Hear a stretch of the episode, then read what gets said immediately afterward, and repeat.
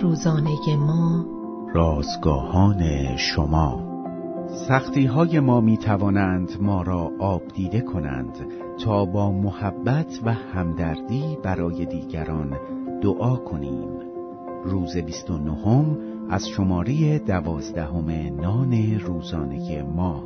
بیمار دعاگو.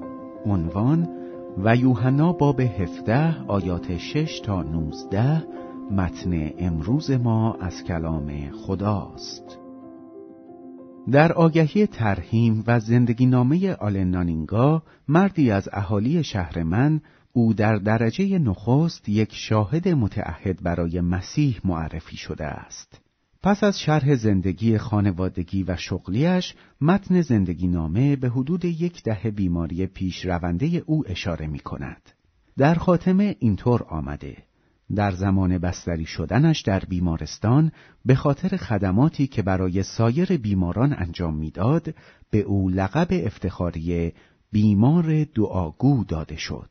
این مرد در دوران پریشان حالی خود دست نیازمندان اطرافش را به گرمی می گرفت تا برایشان و یا به همراهشان دعا کند.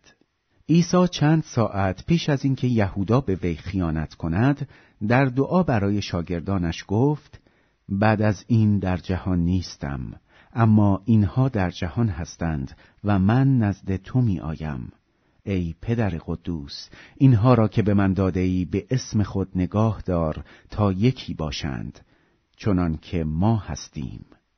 او با دانستن آنچه قرار بود اتفاق بیفتد با از خود گذشتگی بر نیازهای پیروان و دوستانش متمرکز شده بود.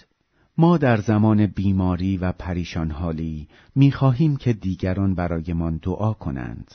چقدر آن دعاها به ما کمک می کنند و باعث دلگرمیمان می شوند.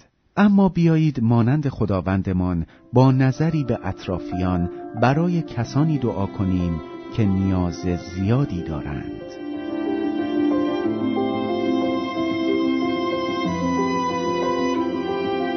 کلیه حقوق متن این اثر متعلق به انتشارات جهان ادبیات مسیحی است.